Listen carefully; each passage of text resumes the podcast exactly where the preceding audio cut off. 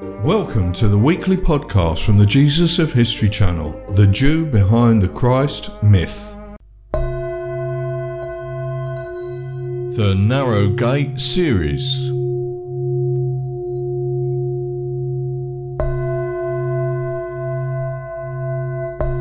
In any discussion of the Jesus of history, one of the most fundamental questions is what did the Jesus of history mean when he said God? And this is a question that even consumes atheists in as much as does God exist? What is God? What is the nature of God?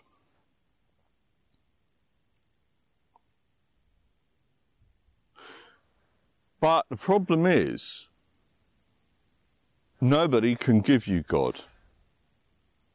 I can't give you God. You could talk about it all day, but I can't give you God.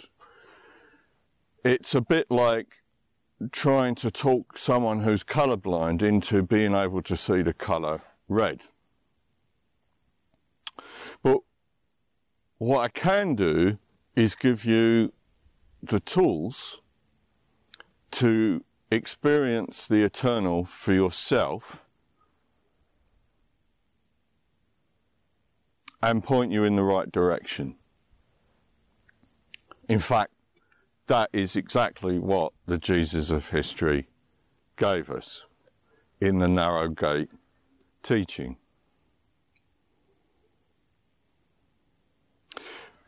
So, as a beginning, let me call your attention to a strange phenomena. You may have seen the Jews for Jesus videos on YouTube, or you may have read it in the popular media where oh a Jewish person um, died and for 10 minutes on the operating table they saw Jesus Christ and or uh, a Jewish man that saw Jesus Christ in a cloud and became a Christian. People see the the Virgin Mary here in Spain that's always been popular but before Christians get too excited, it's also true to say that people in India see visions of their gods, of Ganesha, Vishnu, Krishna. I would hazard a guess, although I have no data, that Eskimos see visions of their gods. So, What's going on? What is actually happening when people see visions of God and what is the God that atheists say they don't believe in? Well, in order to explain that, we'll do a, a short but fun thought experiment. So bear with me. Imagine, if you will, and, and gosh knows in 2021 it's not too much of a stretch of an imagination. Imagine that the world has ended. In fact, actually, no, no. I'll change it around, make it a bit more fun for you.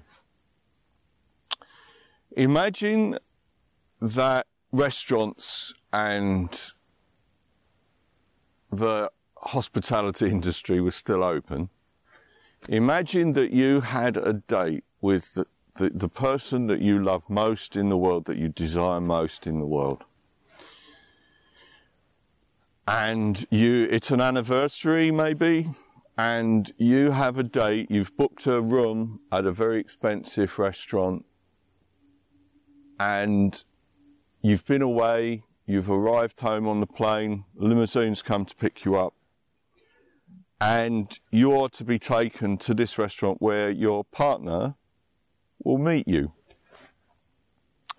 And as you arrive, the driver says, that your partner had asked if you would mind wearing a blindfold. So you've not seen your partner for, for some weeks. You, you can't wait to see them.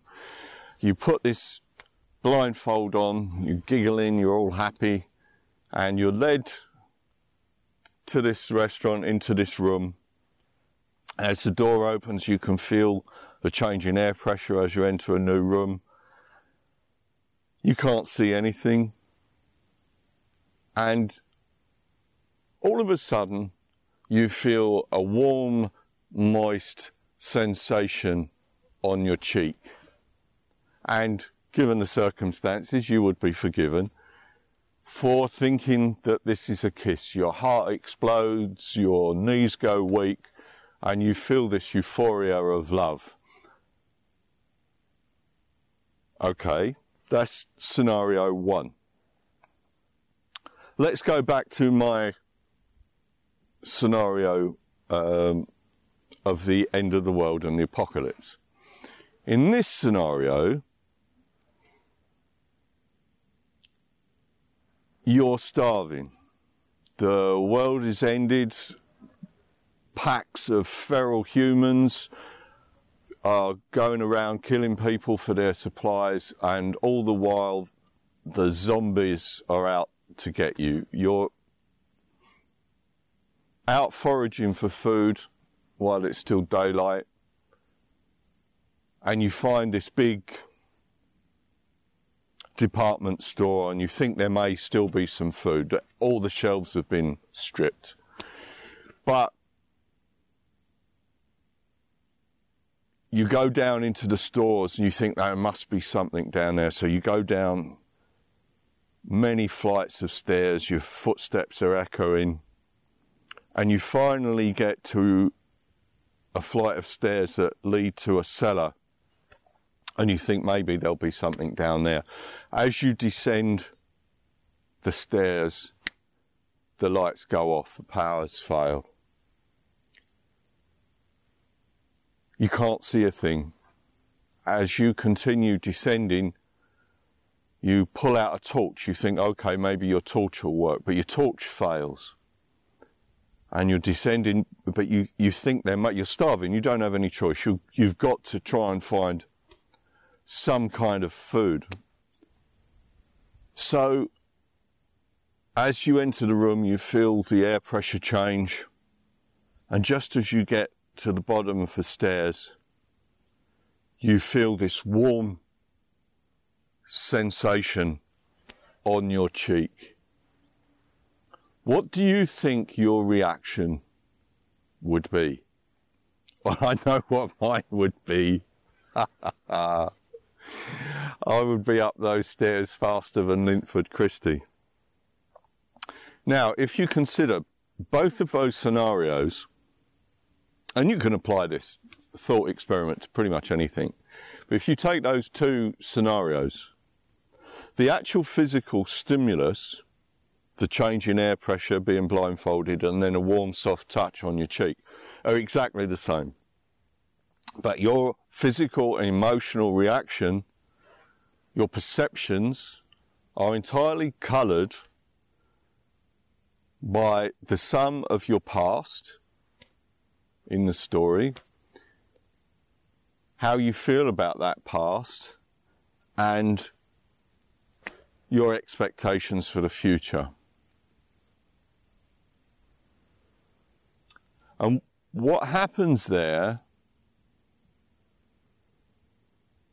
is that your self, what we call the self, is actually the sum of your past, how you feel about that past, and your expectations for your future. And that gives you a feeling, a stream of feeling. And within that stream of feeling that stretches from the past to the future, which is always right in this moment, out of that stream, your thoughts swim. So when people see visions of Christ, that is their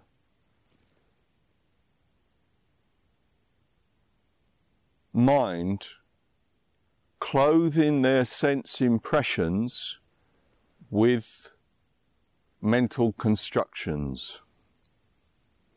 Indeed, it's also true to say that when atheists say they don't believe in God, it is those mental constructions, often second-hand mental constructions that they've heard other people relate. And it's that which they don't believe in. Well, and fair play. Um, I don't blame them. Um, so this begs the question, are all visions of God false? Are all, they all fake? Well, kind of yes and no. They have to be false because they are constructed and made up of your mental constructions, your, your, the, the clothes your mind puts on sensations. Now, we can talk about those sensations. It's for this reason that when the Hebrew people separated themselves from their Canaanite, the indigenous Canaanite neighbours, for various reasons, they avoided, and they were the first to do so, I think the only ones really, they avoided communicating images of God through narrative. Because it is the stories, the narrative stories, that give us the bricks to build idols. And this is the problem for Christianity because Christianity is based entirely on narrative stories, mostly borrowed from other Greco Roman mystery religions, but they're narrative stories that fill people's minds. And that is why they're so dangerous. That's why they're an abomination. Because it leads people into a dead end. That's true of um, Northern European indigenous religions, Odin, uh, Odinism, witchcraft. They're all narrative stories, highly emotionally charged narrative stories. And the more you're emotionally invested in those stories, the stronger your visions will be.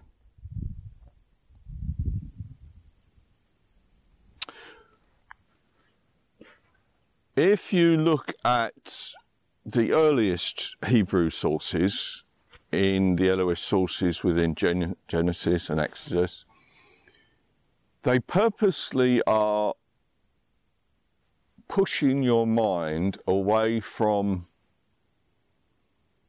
narrative description. Uh, when Moses sees a flame around a bush that doesn't consume it, it is a malaka. It's the malach. It is a messenger, an emanation of God, and the God is El, El Shaddai, El of the mountain. And when Moses asks him for his name, he says, Aya Asher Ayer, I am all that was, is, or will be.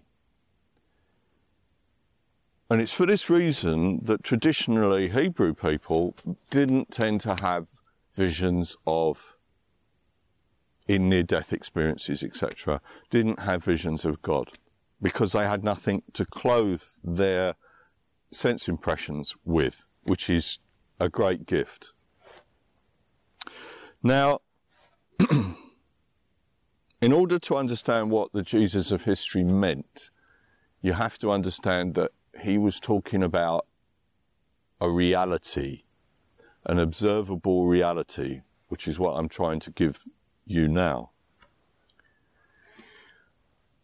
Um, and in order to prove that he was right, I wrote Quantum Mechanics for Your Soul. So let me just give you uh, an example. You could say that all of the atoms in my hand appear to be my hand because they are vibrating and spinning at a certain rate and the electromagnetic energy that holds them together at a certain frequency so my hand feels solid. The atoms in the air are vibrating and spinning at a different rate and their electromagnetic connectivity creates the air and my hand can move through it. The atoms in this shillelagh are vibrating at a different rate. And if I hit you with it, the speed creates a difference in the two materials. In actual fact, the entire universe is eternal and infinite and made up of basically nothing. In each atom, it's, it's mostly void. There, there's nothing in an atom other than this spin, this energy. Now, what's and why this is relevant to the Jesus of history, incredibly relevant, there is no real difference between the atoms in this shillelagh and the atoms in me. They're the same. The x in the equation from the point of view of physics is life. We, we don't know what it is. But the Jesus of history did.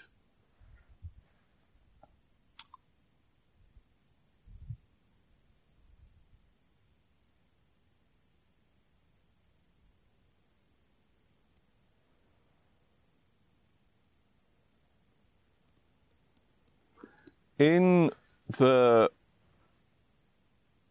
and the reason he did was because Hebrew culture or visionaries, mystics within Hebrew culture had seen into the nature of reality. And in Genesis 1, where which is a version of a Mesopotamian story, to be fair. But what makes it so different is its transcendental insights. When God creates the universe, he speaks it. He doesn't make it form it like the later anthropomorphic versions, the Yahwist source. He speaks it into existence. Now think about that. If God speaks in a world where there's no air, he has no throat to make a sound, there is no air to carry sound, and there are no ears to hear. So, what does that mean? He speaks. And what that means is that the entire universe is, if you like, a refraction of the energy of God, a change in frequency. When the, in the Christian Bible translations of the Hebrew text, it says God hovers over the face of the waters. But that's not what the, the Hebrew word says. It says vibrates. So what the, the mystics Moshe perhaps, saw was that God was vibration and spin. Or that, yeah, that the all, the eternal, was vibration and spin, but they saw there was more.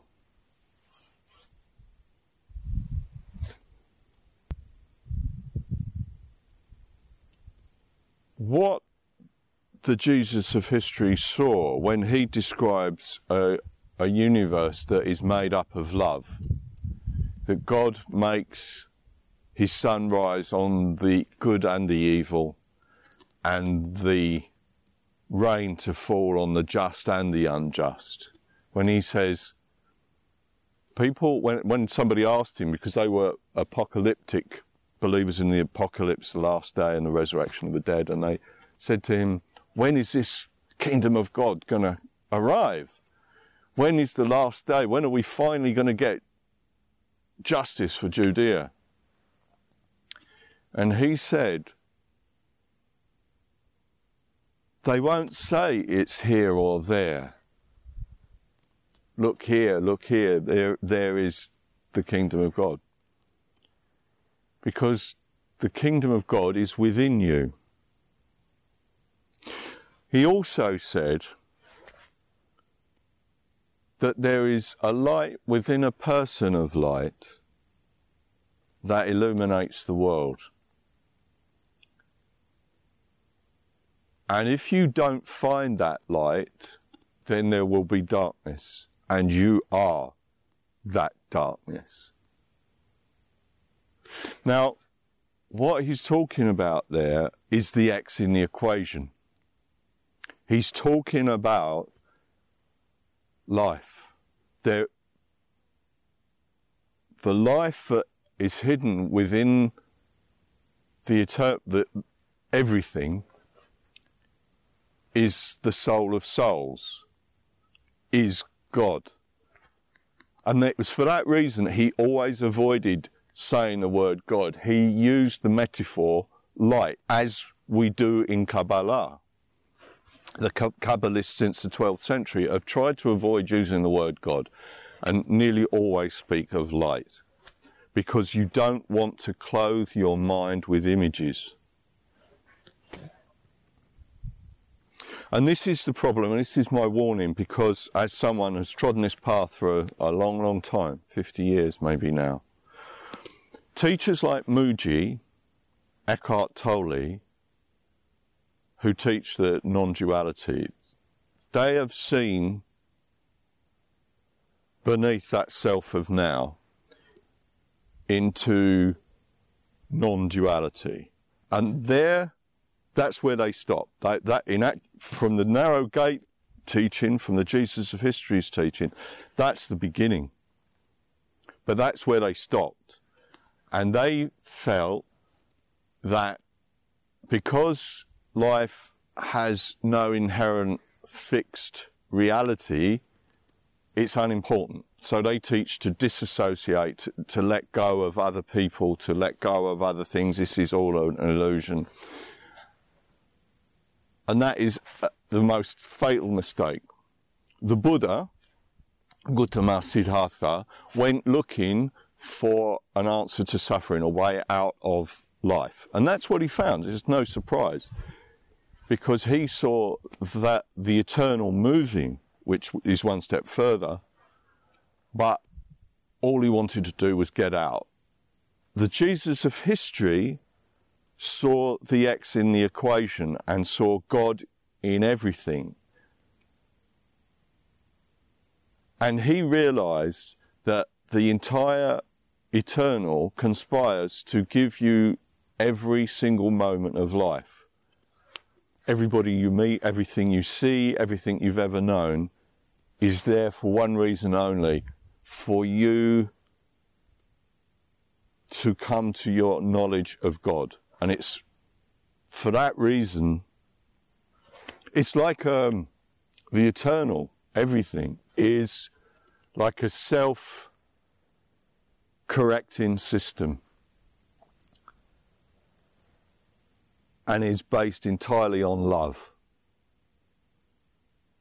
But as soon as you give living beings free will, life begins, choices are made. In later videos, we will look at the creation of good and evil, which is really positive and negative dependent origination. we'll look at practical what the practicalities of living with this vision and how to achieve it. I'll introduce you to using the listening to the silent bell in order to train yourself to not clothe your impressions. And then that brings me down just to finish off with what then of these visions? Does that mean that all of these Christians or people, people that become Christians, are they not having spiritual encounters? From my experience, I would say some do. Some Christians I've known have been fantastic people. And they do come close. Sometimes they do come close to the divine, but their mind has dressed up that experience with their own expectation. And the problem is, is that mental construction, the, the expectation, has a belief structure that you must accept. And those belief structures take you in entirely the wrong direction. It's for that reason that the teaching of Jesus of history, as is inculcated within the common source, is entirely interested in how you deal with this moment now. Not some future life, not some hypothetical thing in the sky, now. The decisions you make now and how you can come to find your true self and have a, a direct relationship with the divine. And to be fair, a lot of the people, particularly Jewish people and Muslim people that are leaving their own faith backgrounds to embrace evangelical Christianity, they do so because they're longing for this direct connection. And you should. It is your inheritance. It is your heritage. It's your birthright to have this direct connection. And the problem for religions like Christianity, I grew up in a Christian country. It's dead. It's grey. The country's grey. The food's grey. The people are grey. There was no love in Christianity. It's a false, it's a dead ending. But always people are looking, thinking, oh, it must be out there. It must be something new. What the te- Jesus of history was teaching was to bring you to the narrow gate and to let go of those things and embrace this moment, this life. So, as a summary, when the Jesus of history said God, what did he mean? He meant the love, which is the light, hidden within everything you experience. And as you progress with your training in the narrow gate, you will see that the world is really just love moving. I hope you enjoyed the video. I'm sorry I went on so long. I hope you enjoyed the vi- view. I wish you were all here. It's amazing. We really are blessed. Thank you for your time. Don't forget to like and share. If there's anything that you want me to address, any questions, please put them in the comments or contact us through the website at jesusofhistory.com. Thank you for your time. God bless. Be safe. Be well. If you enjoyed our podcast, don't forget to like, message, and share our work. It helps keep our content free. Visit our website, thejesusofhistory.com, and connect with us on social media.